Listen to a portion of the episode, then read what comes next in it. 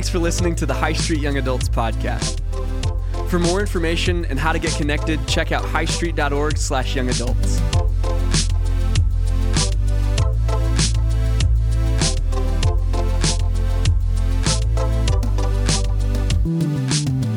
So, mental health is, uh, is an interesting uh, topic. I, I think the, the, the Christian church doesn't talk nearly enough about it. And the reality is that hope is what we all need, it's what we all want because life is hard.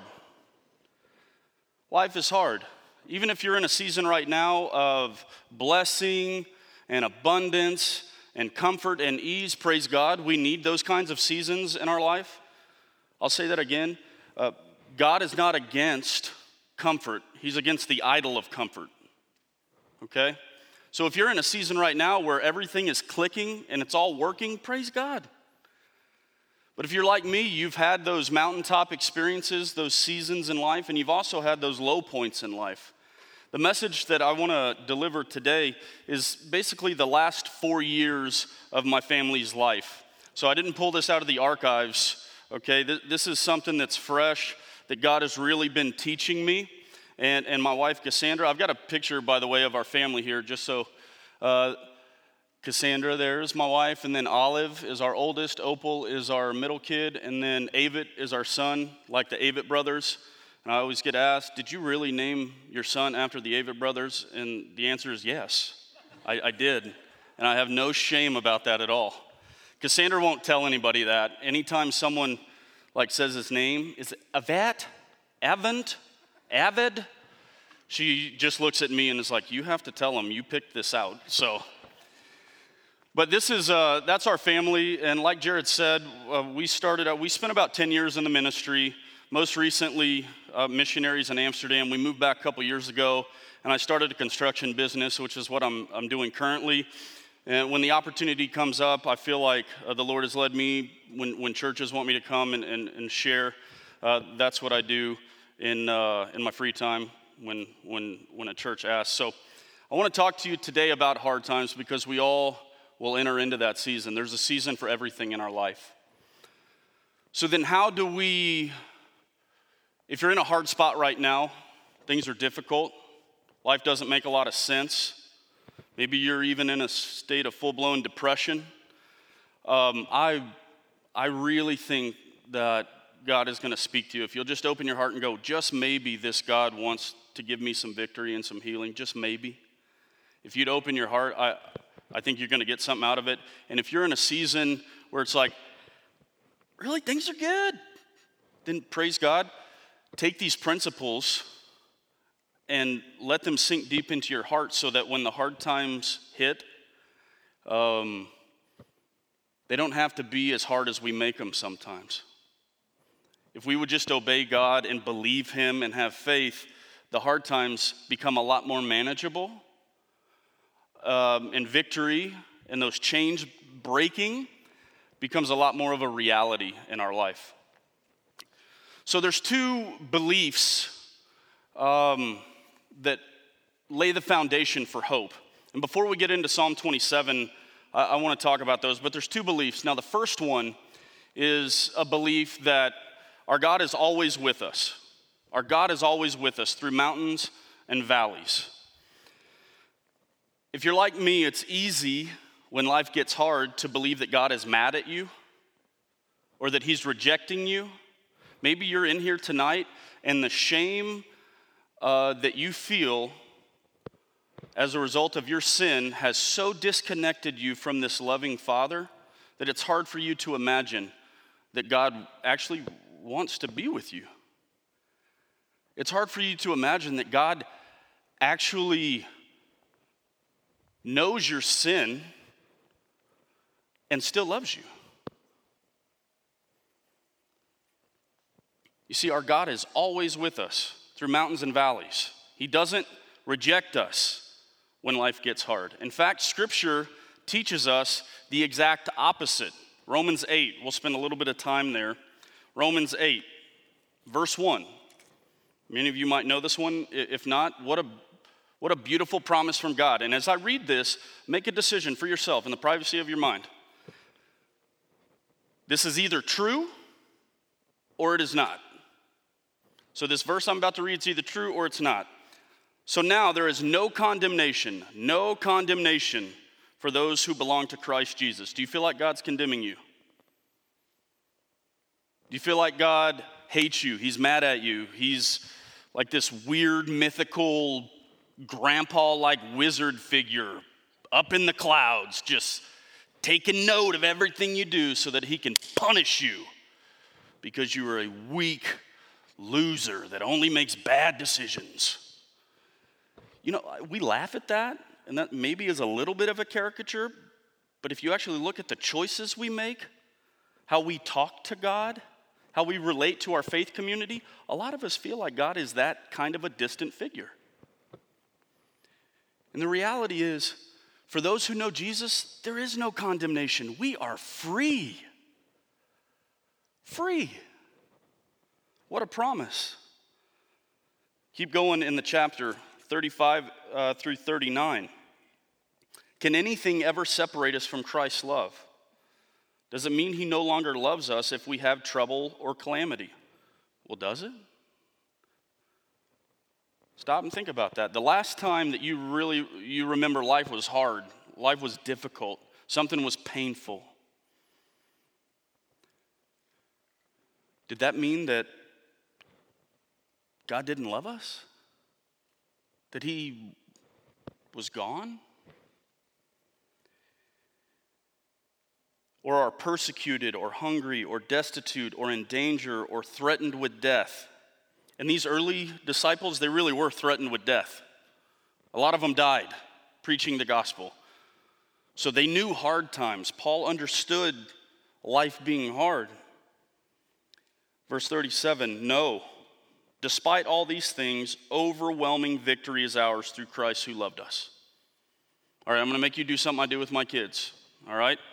When I, when I teach my kids something, I make, it, I make them repeat it back to me. So on the count of three, say overwhelming victory. One, two, three. What? That was weak. Overwhelming victory.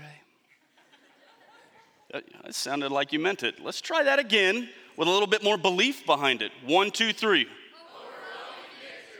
Now, you either do have that, as God's word promises, or you don't. You either do or you don't. That, that promise is either true or it's not. When life has been the darkest for me, it's when I've forgotten about this promise. When the hard seasons tend to last a lot longer than they should, it's because I forget about this promise. Now, this promise doesn't mean that life is easy, but it does mean that our difficult times, our circumstances, those seasons of life that hurt, they don't win. They don't win. Jesus echoed the Father's heart in Matthew chapter 28, and he said, Be sure of this. I am with you always, even to the end of the age. That promise is either true or it's not. And if you're like me, uh, mental health and just my thought life in general, that inner dialogue that I have going on all the time, how many of you uh, have a really active inner dialogue? Like you're always thinking, like it's difficult to stop that wheel from turning, that hamster on that wheel. It's tough, isn't it? To always have the, the motor running. That's how I am. My wife, I'm so jealous of her. We can go on an eight hour road trip, okay?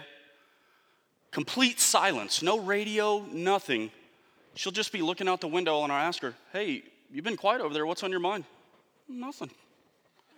I'm like, wow. And I've told her this what a gift that is that you literally have nothing on your mind. That's a gift. I'm not that way. It's always going. And so, for you folks that have these really active thought lives, you have to remind yourself about God's promises even more because you're constantly bombarded with stuff. These promises from God in Romans reveal to us that God loves us and will not abandon us. Many of us know the pain of feeling abandoned. But we can trust that God will not do that to us. The second belief that lays the foundation for hope is that our Father makes purpose out of pain. Purpose out of pain. Back to Romans 8, verse 28. He says this And we know that God causes everything to work together for the good of those who love God and are called according to his purpose for them. See, God has a purpose in your life. You may not feel that right now. You may say, if someone asked me point blank, what's your purpose in life? I would not know what to say. That may be true. You may not know what to say, but God does.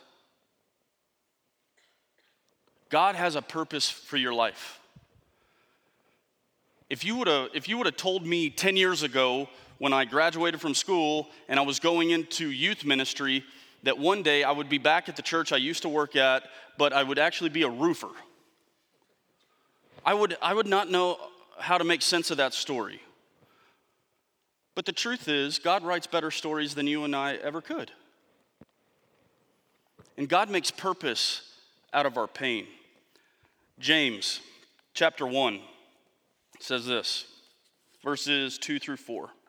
Dear brothers and sisters, when troubles of any kind come your way, consider it an opportunity for great joy.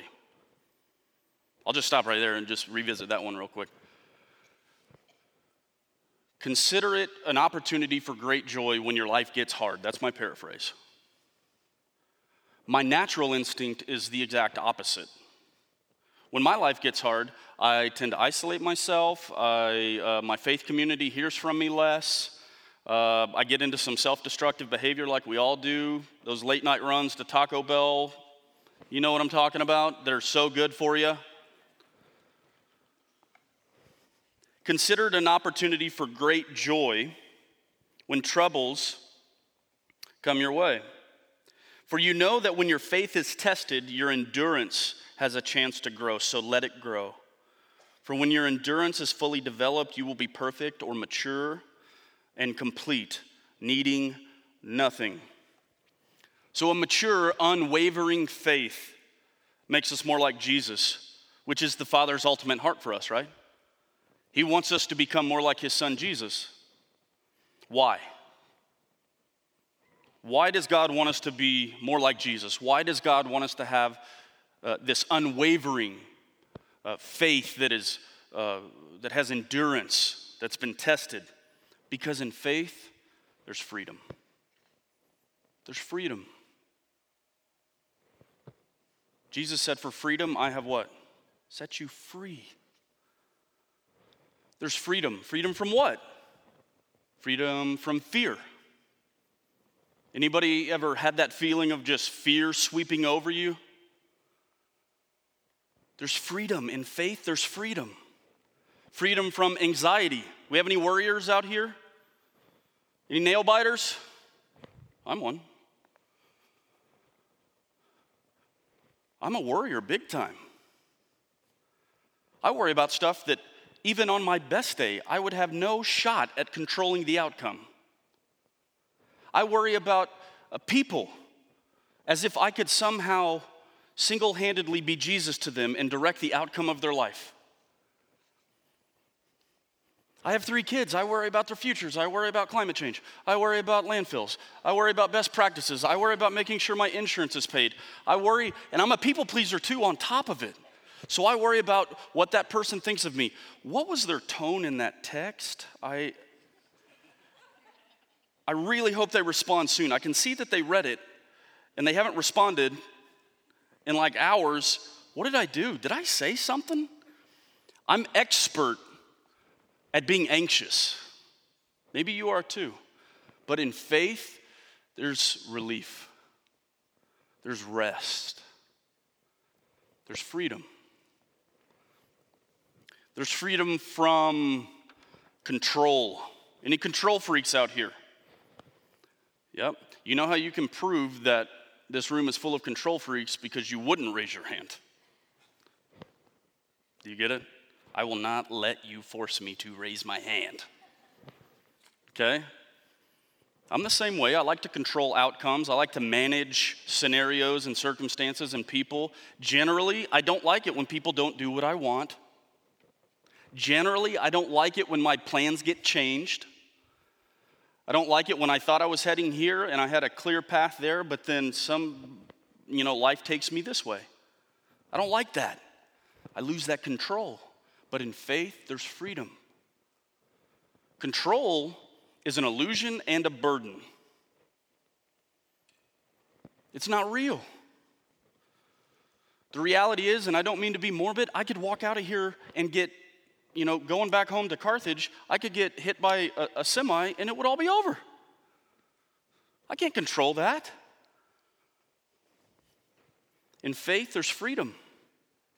Finally, the idol of security.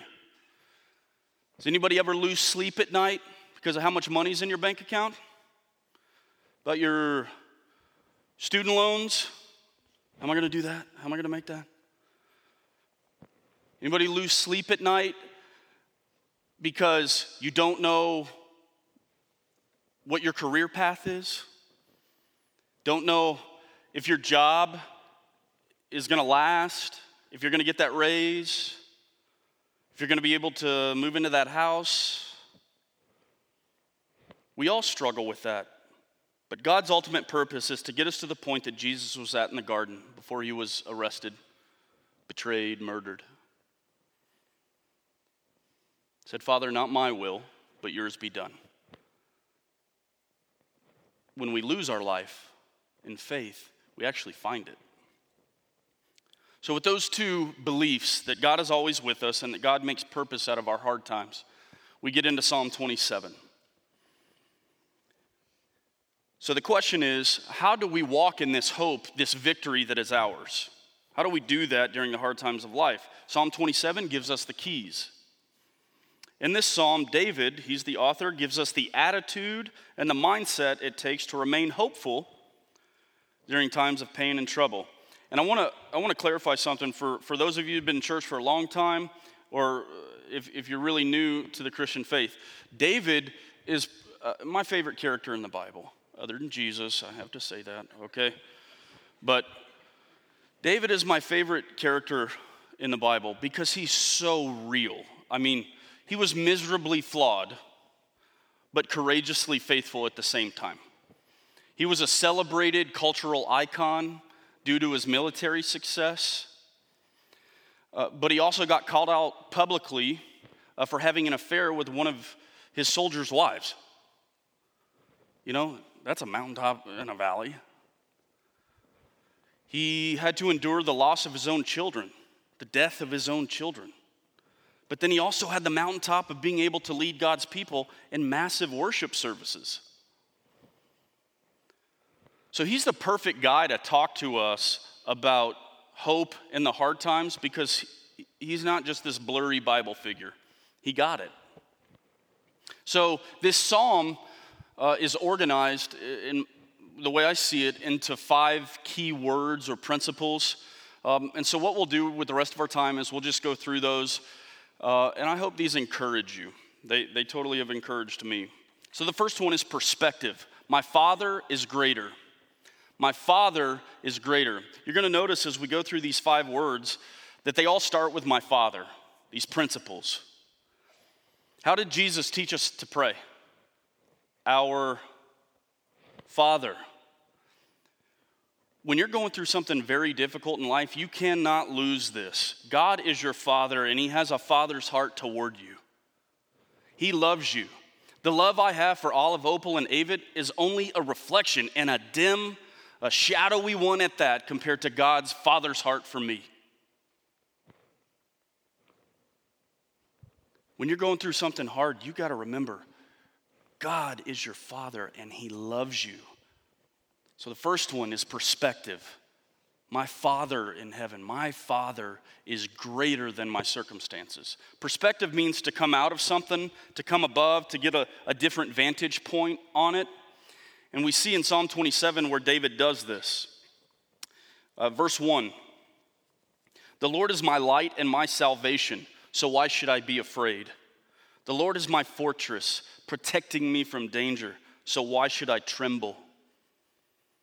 You see, he does something very important here.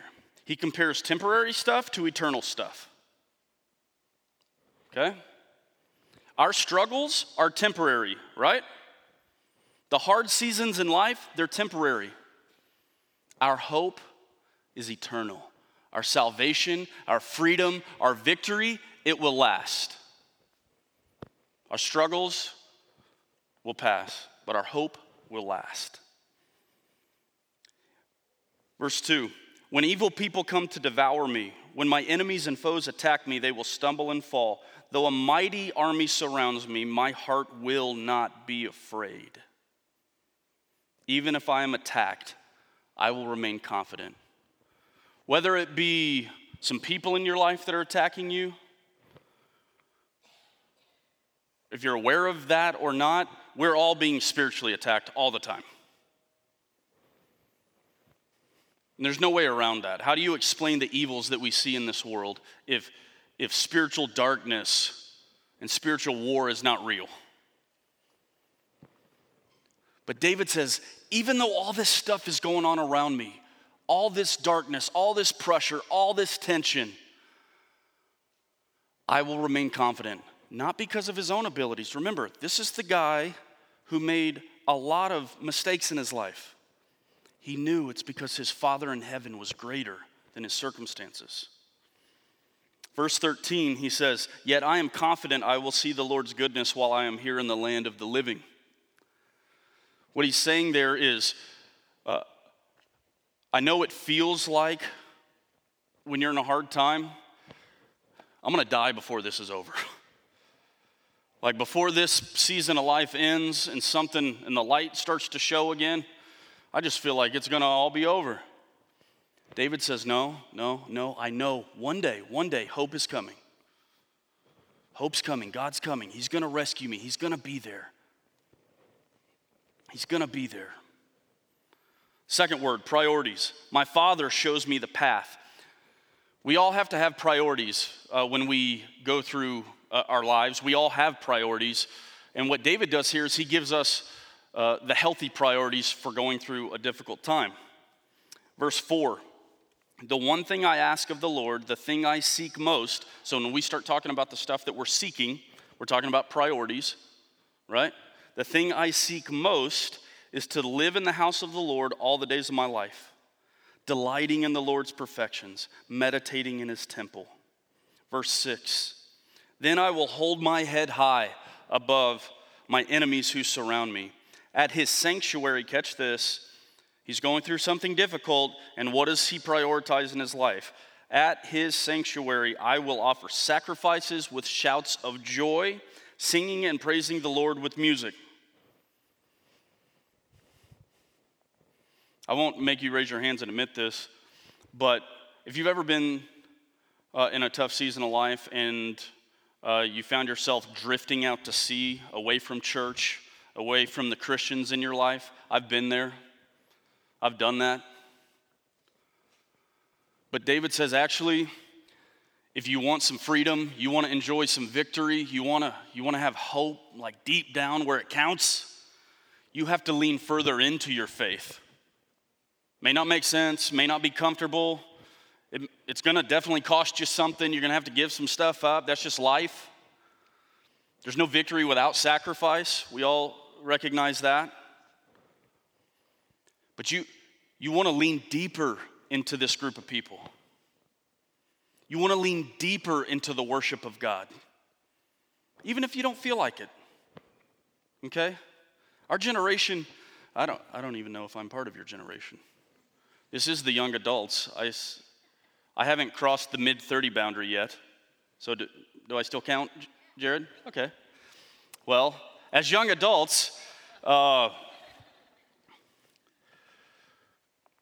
we, we make a lot of our deci- decisions based on the way something feels. The problem with that uh, kind of reasoning is that when life is hard, maybe something is going on in your family, something's going on physically, financially, health wise, I don't know. Got a relationship that's falling apart. The problem is, in those valleys, we always feel bad. And the key to surviving them with victory and hope is to not base our decisions off the way that we feel. To get up out of bed, to come to church, to sing those songs, not half heartedly, but with everything that you can muster, and to lean deep into your faith community. The, pr- the right priorities. Sometimes the best thing to do is to sit down with a piece of paper and write down everything you're thankful for. It'll show you real quick um, that God is actually taking better care of you than, than you think. And when you see that, for me at least, visually, when I see all these people's names and all these blessings that have come into my life, and they're written down right there in front of me, it helps me go, All right, Lord, I do need to prioritize you in my life. You really are there for me. Desperate people tend to do desperate things. So when you're when you're making decisions during difficult times, it's good to slow down and ask God, what's the next right thing you want me to do, Lord? I don't know what's going to happen 3 days from now, but I do know I need your help for this decision. What's the next right thing you want me to do? Third, prayer. My Father hears me. My Father hears me. Verse 7 Hear me as I pray, O Lord. Be merciful and answer me. My heart has heard you say, Come and talk with me. And my heart responds, Lord, I am coming. Do not turn your back on me. Do not reject your servant in anger. You have always been my helper. Don't leave me now. Don't abandon me, O God of my salvation. See how honest David is? He's reverent, but he's honest. God, I feel like you're rejecting me. You've always been there for me, but it feels like you're rejecting me and it feels like you're angry at me. And you see, David, he touches on this reality that's true for you and it's true for me. It's unseen, it's supernatural, but it's, it's so comforting that God is always whispering to each of us Come and talk with me. Come and talk with me. If you can't hear his voice, position your heart to where you can. If there's distractions in your life, maybe those distractions are relationships, are bad habits. I don't know, we all have our list. But God is speaking to you. Come and be with me. I'm your father. I know you better than anybody. I know what tomorrow holds for you. I know the plans I have for you. And I'm going to complete those. I've started working in you, and I'm not giving up on you. Just like I would never give up on one of my kids. So he's reverent, but he's honest. Look at verse 9. Do not turn your back on me. Do not reject your servant in anger. You have always been my helper. I remember, um, I, I, I, remember being told this story. I wasn't old enough to, to actually remember it, but um, my mom, I, I love her. Uh, she's such a blessing to me. Um, but early on in my life, she had a substance abuse problem. And this story goes like this uh, We lived on the third floor of an apartment complex, and I was two or three years old. Two or three, so I could walk all right? And I could talk a little bit, not a lot, but a little bit. And the story is uh, my, my mom had uh, either was gone, had left, or had, had maybe passed out at our apartment. And I had walked down all three flights of stairs um, and walked down to a laundromat and crawled inside one of the dryers. Two or three years old. God has always been my helper. God has always been my helper. God has always been your helper. And if, if you're able to turn the volume down just enough to look back on your life in maybe an unjaded way, you're going to see his hand in ways that you never have before. Perseverance, that's the fourth one. My Father will protect me. My Father will protect me. Where does a child run for protection? Like during a thunderstorm, they run to mom or dad and they hop in their lap. When you think about Jesus in the boat with his disciples and they're freaking out, the waves are going to capsize their boat. Naturally, Jesus is taking a nap. And when he wakes up, when he's woken up, what's his response? What does he ask them about? What does he go straight to? Faith. Why is your, why is your faith so fragile, guys? You know who I am, right? I'm going to protect you. And when the storms of life hit you, and when nothing makes sense, and you don't know the path to take, and you feel like you have no aim or no direction, and the unknown is scary, which is natural. It's natural to be scared of what we don't know. Just know that your Father is going to protect you, and so you can persevere. You can stay the course. Hang in there. Cassandra's grandpa, uh, Grandpa Bill, before he passed away, he told something to me. He said, Well, when you're when you're at the end of your rope, tie a knot and hang on. And that's always stuck with me. Persevere. Don't give up on your faith. Don't give up on God. Help is coming. Finally, finally, patience.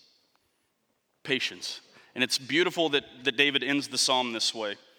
Verse 14 Wait patiently for the Lord. Be brave and courageous. Yes, wait patiently for the Lord. We are not, uh, as, Americans, our culture does not uh, value patience. We like microwaves, not ovens, right? We like credit cards, not cash that we save up. We throw a fit when Netflix won't load fast enough. And we often look at patience as this really passive position, as if waiting on God shows weakness. But David teaches the exact opposite it shows bravery and courage when, you, when you're able to stand up and say, I'm going to wait on God to move. I'm going to wait on Him. I'm not going to try to run ahead. I'm not going to bulldoze my life. I'm not going to try to control the outcomes because I'm all nervous and anxious. No, I, am going to slow down.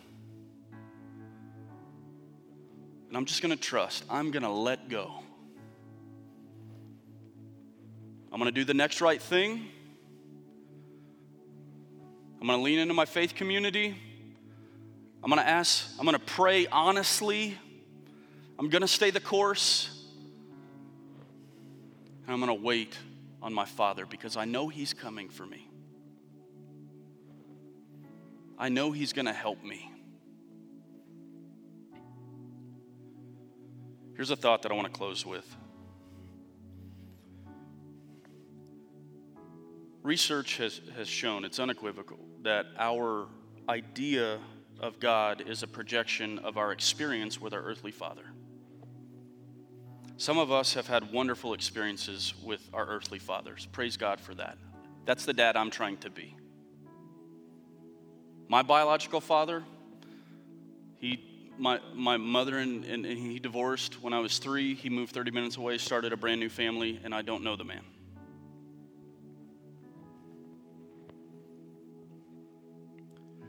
So it's possible, right? That this, this Father in heaven who says, Come and be with me, I'm here for you, I'm your fortress. I want to give you hope and victory. It's possible that you're selling him short. It's possible that he actually does love you, that he actually wants you to come and just say, Father, Dad, I can't do this anymore. I, I need you. And that may at first feel uncomfortable and awkward, but the freedom that is about to flood into your life at that moment of repentance and that moment of surrender is what we all want deep down. I appreciate how attentive you've all been. Please bow your heads for me and, and just close your eyes.